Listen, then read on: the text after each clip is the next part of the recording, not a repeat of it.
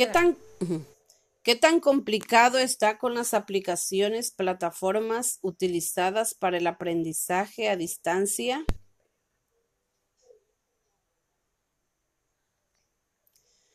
¿Qué más podemos hacer para mejorar nuestras iniciativas de educación a distancia?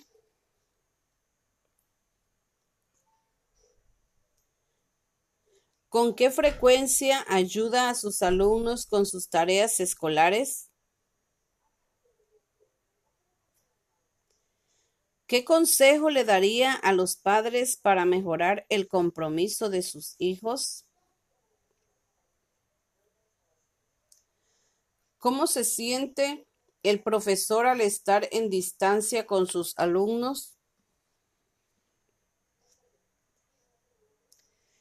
¿Y qué crees tú que debiera pasar para que eso cambie?